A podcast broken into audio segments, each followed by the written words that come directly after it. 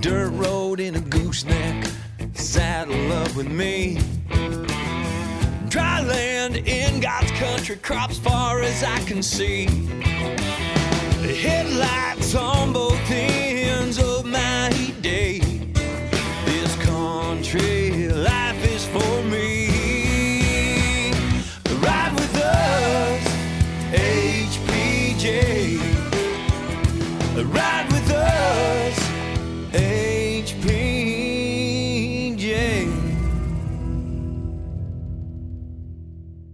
welcome, folks, to HPJ Talk, the podcast from High Plains Journal, bringing the ag news and commentary of the week to you.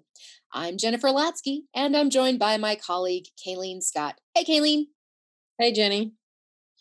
In this week's episode, we're going to bring you the stories you might have missed in the October 19th print edition. We'll have a featured interview, and we'll bring the latest on the grain markets and then some final thoughts. That's right, Kylene. Hey, so we are in still in the middle of National 4-H Month, and High Plains Journal is rolling out our circulation campaign in uh, this week, actually, uh, to help benefit 4-H. And we are so excited to partner with the National 4-H program. And uh, you can watch for those details about how you and your circulation dollars can go to help some 4-Hers in your area. Uh, you can look for those online and in the pages of the High Plains Journal. And we're our, we'll also be featuring interviews this month and throughout the rest of the year with some great 4-H families and, and volunteers about how the uh, program has provided hashtag opportunity for all. So, Kylene, you and I have been talking the last couple of weeks here in the podcast about the things that 4-H taught us and and memories and that sort of thing. I'll tell you one thing that I am forever grateful is taught 4-H taught me how to speak in public how to organize my thoughts. It may not appear sometimes on the podcast, but it did teach me that. I used that just today to speak to some New Mexico State University Ag Com students, the best and brightest, Kylene. I always enjoy it when um, it's kind of flattering when people ask you to speak in front of a, a group of, of youth about what you do for a living.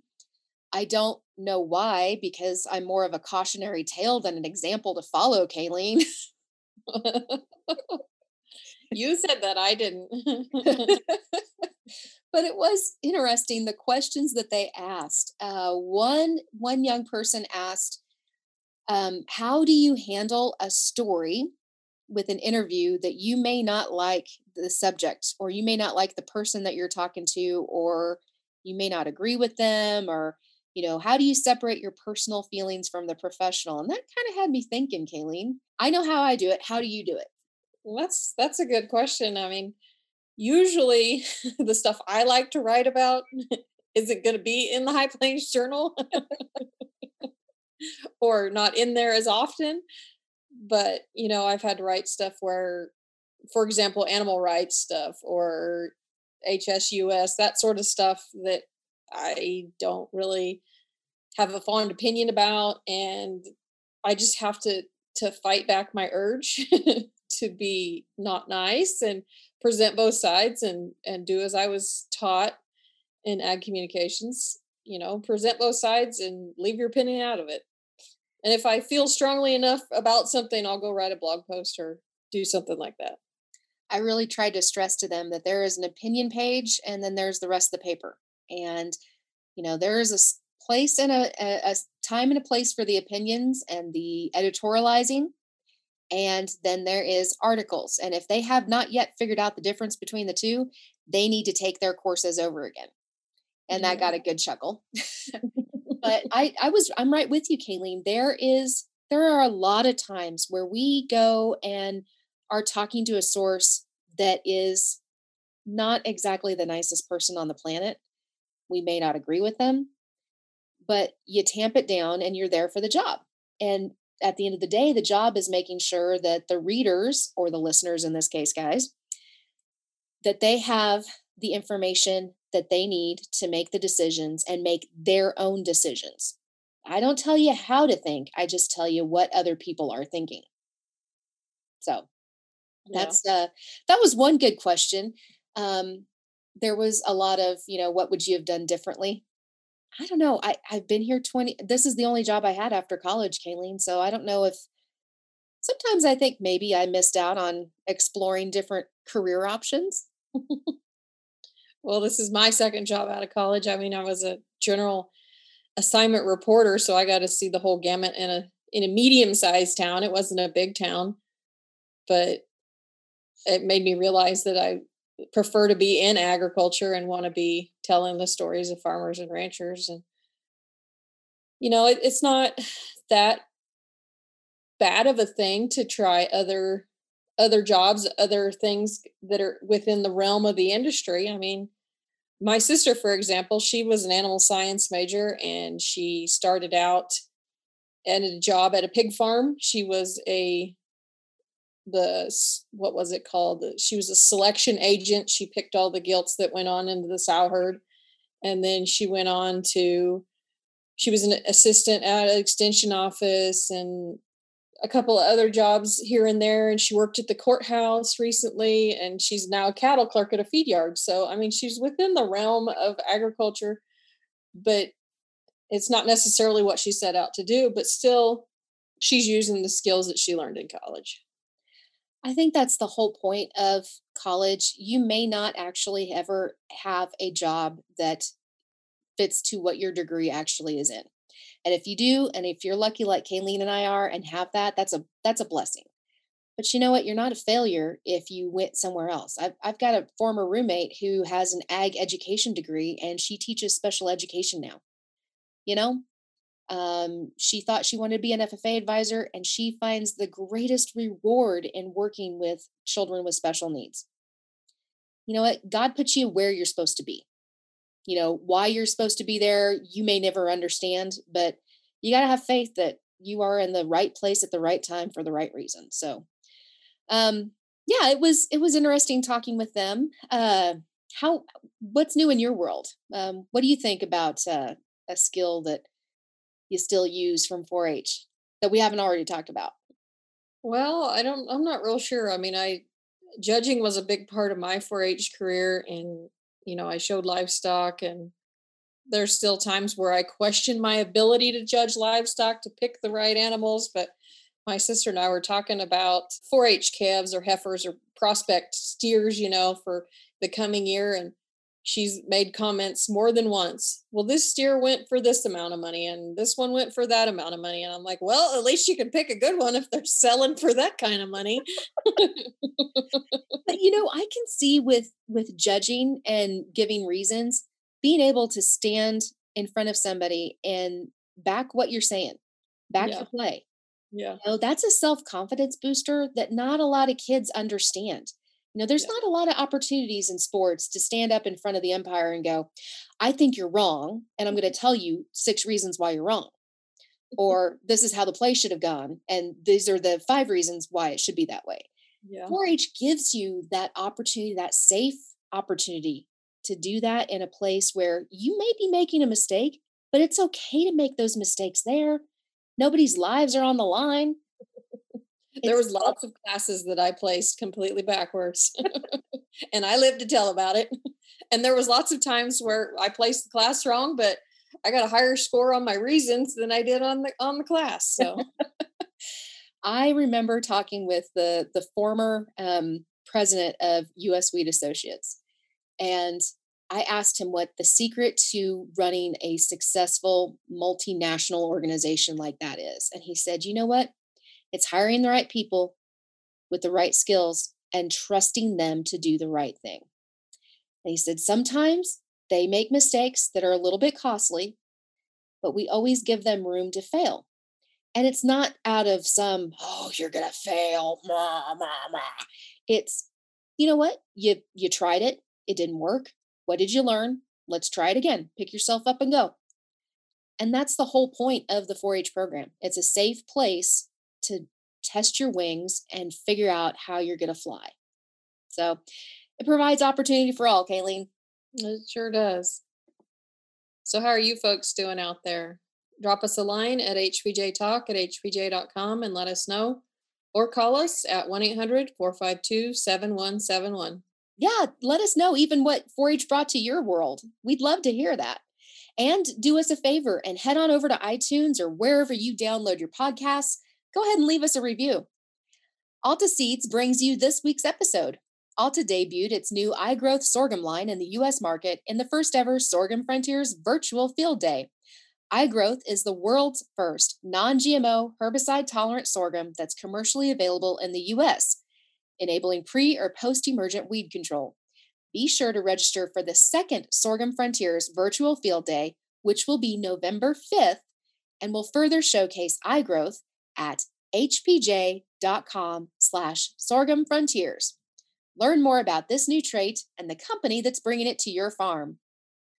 Well, Kylene, it's misting here and it feels like fall. I'm going to have to bring in some plants tonight because I think it's going to freeze. But uh, if you folks are in the middle of the uh, fall harvest run or you're just trying to bring in those last bitty tomatoes off the plants before the freeze, why don't you uh, crank us up on the old earbuds and ride with us here on HPJ Talk?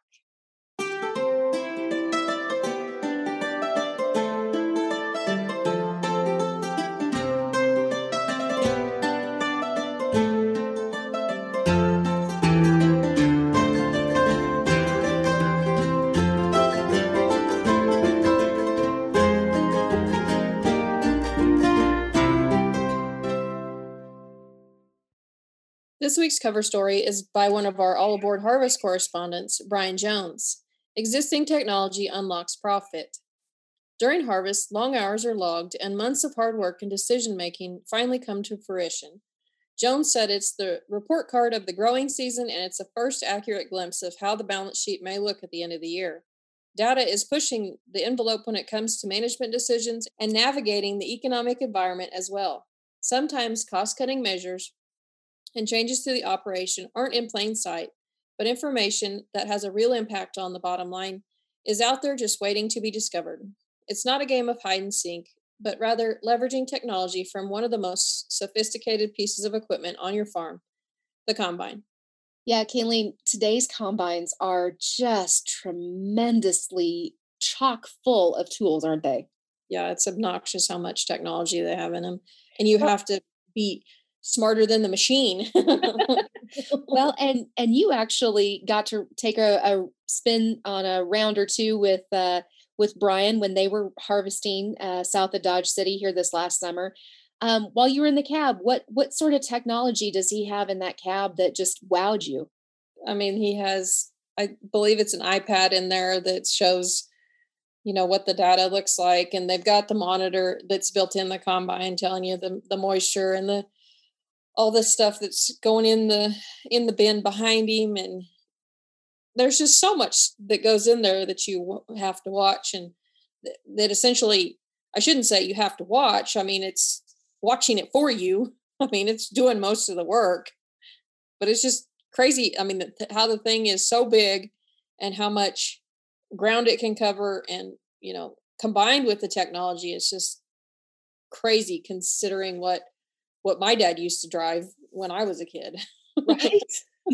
we had Oliver combines and white combines, and they were nowhere near what the today's sophisticated equipment are. And you know, all of that equipment runs based off of people's ingenuity and engineers that may never have grown up on a farm, but they know but they were given a task and this piece of equipment needs to fill that task and they used their talents and abilities to make it work and so you know farmers today you may not be a gearhead you may not be a tech head but you know there's a lot of people that that are behind the pieces of equipment that we run that make it so we have a more efficient harvest and they may not get the glory they may never actually ride around in the thing in a field um, after they've designed it but uh, there are a lot of good people that are using their skills um, to improve the lives of people they don't even know. Yeah. How cool is that? Pretty neat.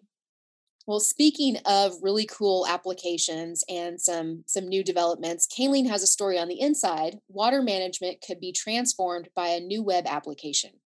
So, representatives of the Environmental Defense Fund, the National Aeronautics and Space Administration, the Desert Research Institute, and Google recently announced they have a web application in development called OpenET to help transform water management in the Western United States. And this is critical.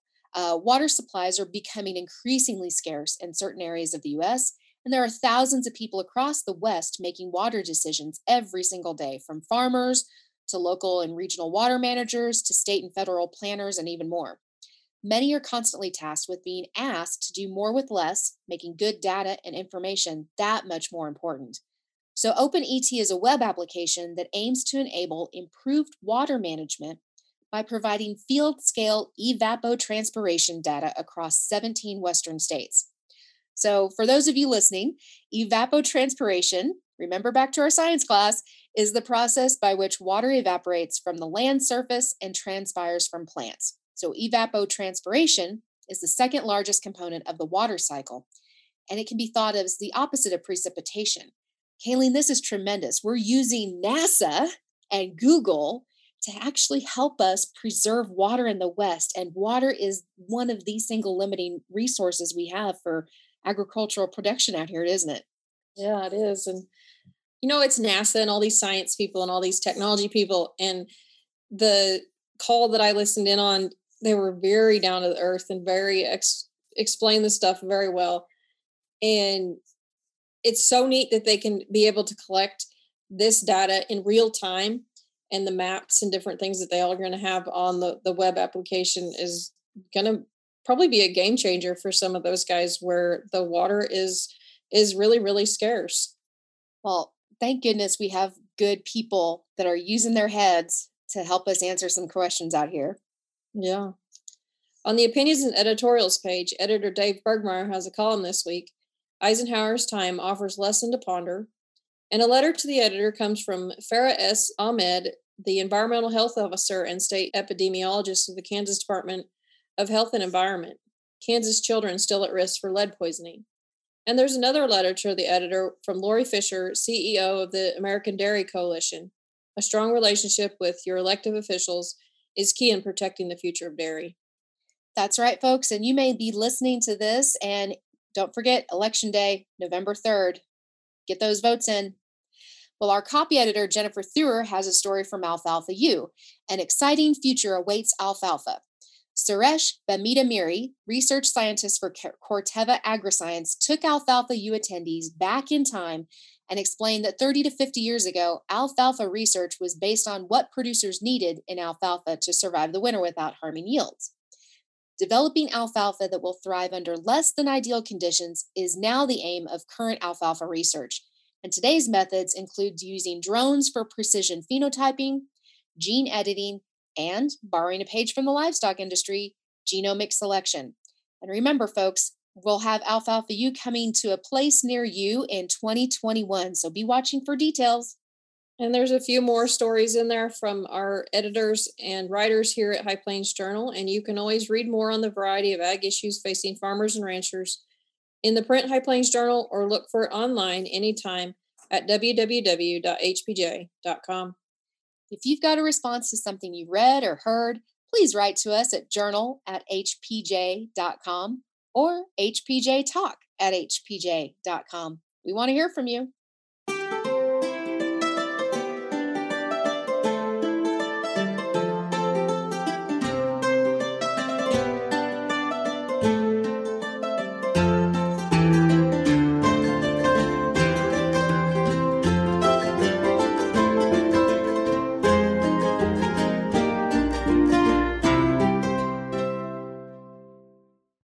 Folks, this is Jenny Latzke, and we are still celebrating National 4 H Month. We're over here at High Plains Journal, and we are so excited to have with us today Dr. Erica Irlbeck, who is on staff at uh, Texas Tech University, but she is also a um, proud uh, adult volunteer for the 4 H program in Lubbock, Texas. And Dr. Irlbeck you're actually part of um, a group that is starting a brand new 4 H club from scratch. Uh, tell us a little bit about it. We are. Well, um, we started. I, I have an eight year old who is eligible to start 4 H. And so I was looking for a 4 H club for him to join. And oh, there are plenty of 4-H clubs here in Lubbock County, but there wasn't one inside Lubbock and not necessarily one for students in the Lubbock Independent School District. And it's kind of one of those things that there have been clubs in and out, but once those kids kind of age out of the 4-H system, there wasn't a volunteer to take over. And so there used to be a Hub City 4-H club. So, and I'm not all that creative with naming things, so I'm just like that'll work. And uh, so we just uh, took that name and have kind of revived a club that um, kind of went um, dark for a while. And uh, so, yeah, we're starting it up, and it's it's more of an urban 4-H program, but we do have some students that are showing livestock and uh, doing a lot of your more traditional things. But um, I, I, you know, and I we're really just open and available for any kid in Lubbock County that does not have a home 4-H club. Okay. So, Erica, you and I, we've known each other for a long time, and I'm just so ex- excited that your your your boy is old enough for 4-H because you and I we've talked about how the program has so much to give to youngsters and their families. Why was it important for you and your husband um, to donate time, to volunteer, to step up and raise a hand and go, "We'll be the adults that help out some kids"? Yes. So with me, I can look back and point most of any success in life came from skills that I learned in 4-H. And um, you know, I I I say this so much and people are like enough with that joke, but public speaking in 4-H is the best thing my mother forced me to do. And I mean forced I threw fits. I did not want to speak in front of people, but what a great skill to have. So that's kind of my core thing that I want my child to be able to do is to speak in front of a group of people, no matter how big or small. So I think in my opinion, that's the best skill. Um, but I had other projects as well. You know, 4 H teaches you to be a good citizen and a good member of society, teaches you to give back. 4 H teaches you leadership skills. Um, you know, so I think that's the basis of the great things that you get from 4 H. And then you have all your project specific things. And other side lessons from that. So, yes, I know how to feed pigs, I can keep pigs alive. But beyond that, I learned a great deal of responsibility. And if you shirk your responsibility with your livestock project, your project could die. Um, so, those are a lot of those big life skills, responsibility learning uh, that come from 4 H. And I can attribute so many things back to those skills as well. Um, and, you know, another great example I have to attribute back to my mom because she was our local 4 H leader. So, you know she was busy she had three kids and i had i have one. So i mean and she had a full-time job so do i. She she did way more than i do and she still managed to be a really great 4-h leader. So that was a another good example for me like yeah i'm busy but this is important enough for my kid and for other kids that i'm going to make the time to do this you know, we talk so much about creating mentoring programs in other aspects of our professional lives in other organizations that we belong to. But really, it's always seemed to me um, that 4 H is a natural born mentorship program because adult volunteers and leaders are really the the drivers of um, making sure that that youth have opportunities for all as the hashtag is this year um, who were some of your 4 H mentors that influenced you besides your mom, who was a great influence? Right, exactly. So I uh, give a very large shout out to my county agents who were also really great mentors for me. So, uh, two wonderful people in Northwest Oklahoma, Karen Armbruster and Bob LaValle. So, they were my two county agents. Um, there were a couple of other volunteer leaders in our 4 H club that were really active. Debbie Stoner was one of them, Cindy Baker was another one. And, uh, you know, like, my mom, I was a frustrating child. So, and Cindy Baker only had boys and she wanted girls so bad. So, anytime we had fashion review or anything like that, Cindy would do my hair because she wanted girls so bad. So, thank you, Cindy, for fixing my hair all those years. Um, and then beyond that, there were some also really great, when I was the little brat in fourth grade, there were some really great high school kids still involved in 4-H that that were great role models and you know were really good examples but also were comfortable enough around me to tell me hey erica don't act like that. Don't don't do that. So you know a lot of the i gotta give some credit to a lot of those uh, high school girls that i just looked up to so much that were really good role models for me as well. You know we all have those big sisters and big brothers that aren't by blood but yeah. um, I tell people all the time, I'm I come from a community you were related by blood, by marriage, by church, or by 4-H. yeah. That's great. that is great. Yes, absolutely. So we've talked about um, volunteering. We've talked about imp- um, the importance of 4-H and how it brings opportunities for all. As you're going about and talking to um, parents um, and and promoting the brand new 4-H club, the Hub City 4-H club, Mm-hmm. Um, what is your sales pitch? What what are they concerned about this or right now, um, and how can 4-H help their families, their children develop in the time of COVID? Yeah, that's uh oh, and that has presented a big challenge. We really don't have a meeting place. We kind of just meet wherever we can. Uh, so that's because we we we're not allowed to meet in any of the school buildings at the moment. Um, so that that's been a challenge for us. But we'll we're figuring it out. We're we're doing fine with that. But um, some things that I tell people, I usually start with the misconception. So number one, uh, we don't have livestock you don't have to have livestock to participate. We don't, my child does not have livestock. He shows no interest, and I am not going to make it. that is a project where you have to love it. Um, so that's that's the one thing. Uh, number two, we don't have a sewing machine. You don't have to do the clothing project if you don't want to. Uh, 4-H is for little kids. Uh, no, there are some 4-H is a program all the way up to seniors in high school. So that that's another thing that I uh, am uh, constantly reminding people of. Another thing about 4 H is that it is as much or as little of a commitment as you want it to be. So we only meet once a month and um, you don't have to attend the meetings to maintain your membership. And as our local county agent, Rhonda Alexander, reminds people a lot, she's like, you know, we have some 4 Hers that only do shooting sports or that only do robotics and that's fine. So you know if, if that's your passion then uh, go with it and you can continue doing those same projects all the time. Um, you know it's 4-h is one of those programs that you get out of it what you put into it. Um, and you know there are a lot of other great opportunities for kids like you know my son's also in scouts um, and he's kind of been introduced to the shooting ideas. They haven't done a whole lot of it in scouts yet, but he that shooting sports is something that he really wants to do this year. So that's that's going to be his project for the year and public speaking. we had a rule in our house. we had a rule in our house. There were projects that mom demanded of us and projects dad demanded of us. And then there were projects that we just got to have because they were fun. yeah, yeah, that's exactly.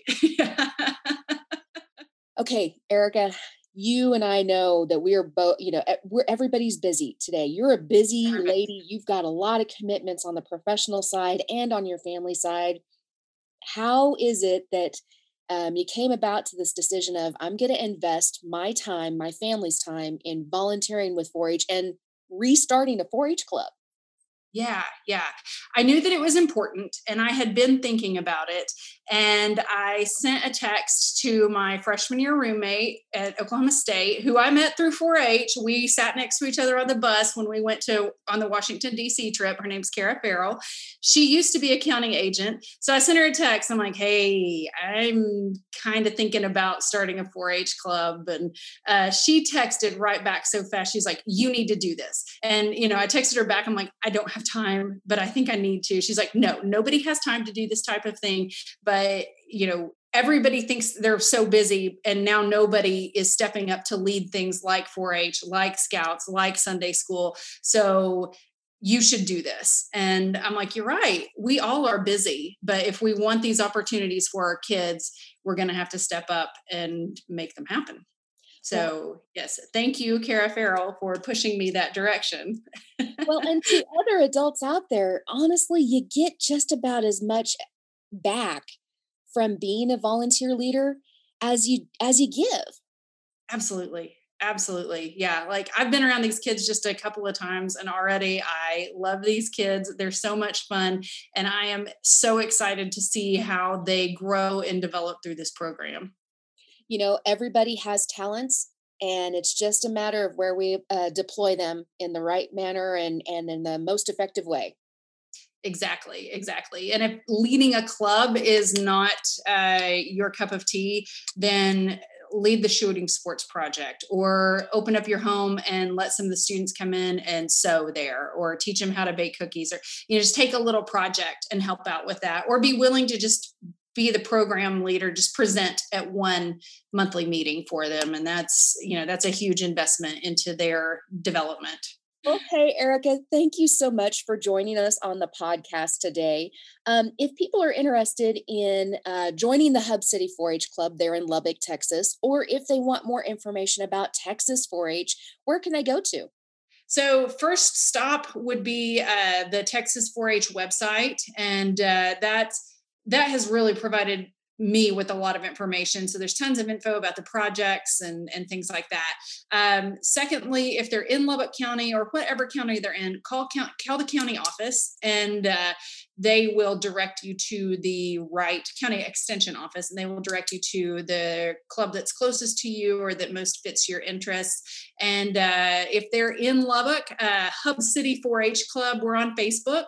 And if they can't find us on facebook then just go to lubbock county 4-h and uh, get a hold of the county agent and she'll direct you to us. And uh, we meet the third thursdays at six o'clock we're in a different location every month, but that's okay because uh, next month we're going to go out to one of our students' livestock projects. We're going to see uh, their pigs, and so we're meeting out at their farm. So that should be really fun. Um, and I don't know where we're meeting in December, but we will have a meeting at a location. So that's one of the challenges of a new club, but we're working through it. Hey, that is tremendous. Well, thank you, Erica, Dr. Irlbeck.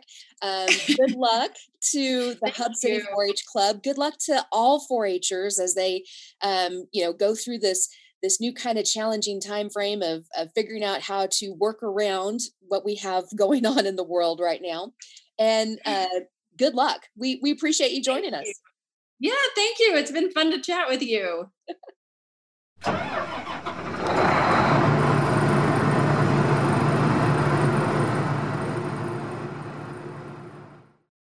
Your grain market prices from Dodge City's Pride Ag Resources on October 13th. Corn was up at $4.06.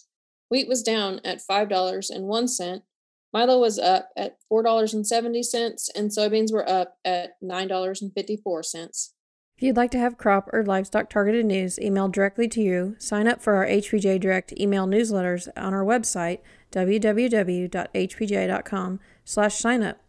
Simply select the topics that interest you and you'll receive updates on them directly to your email.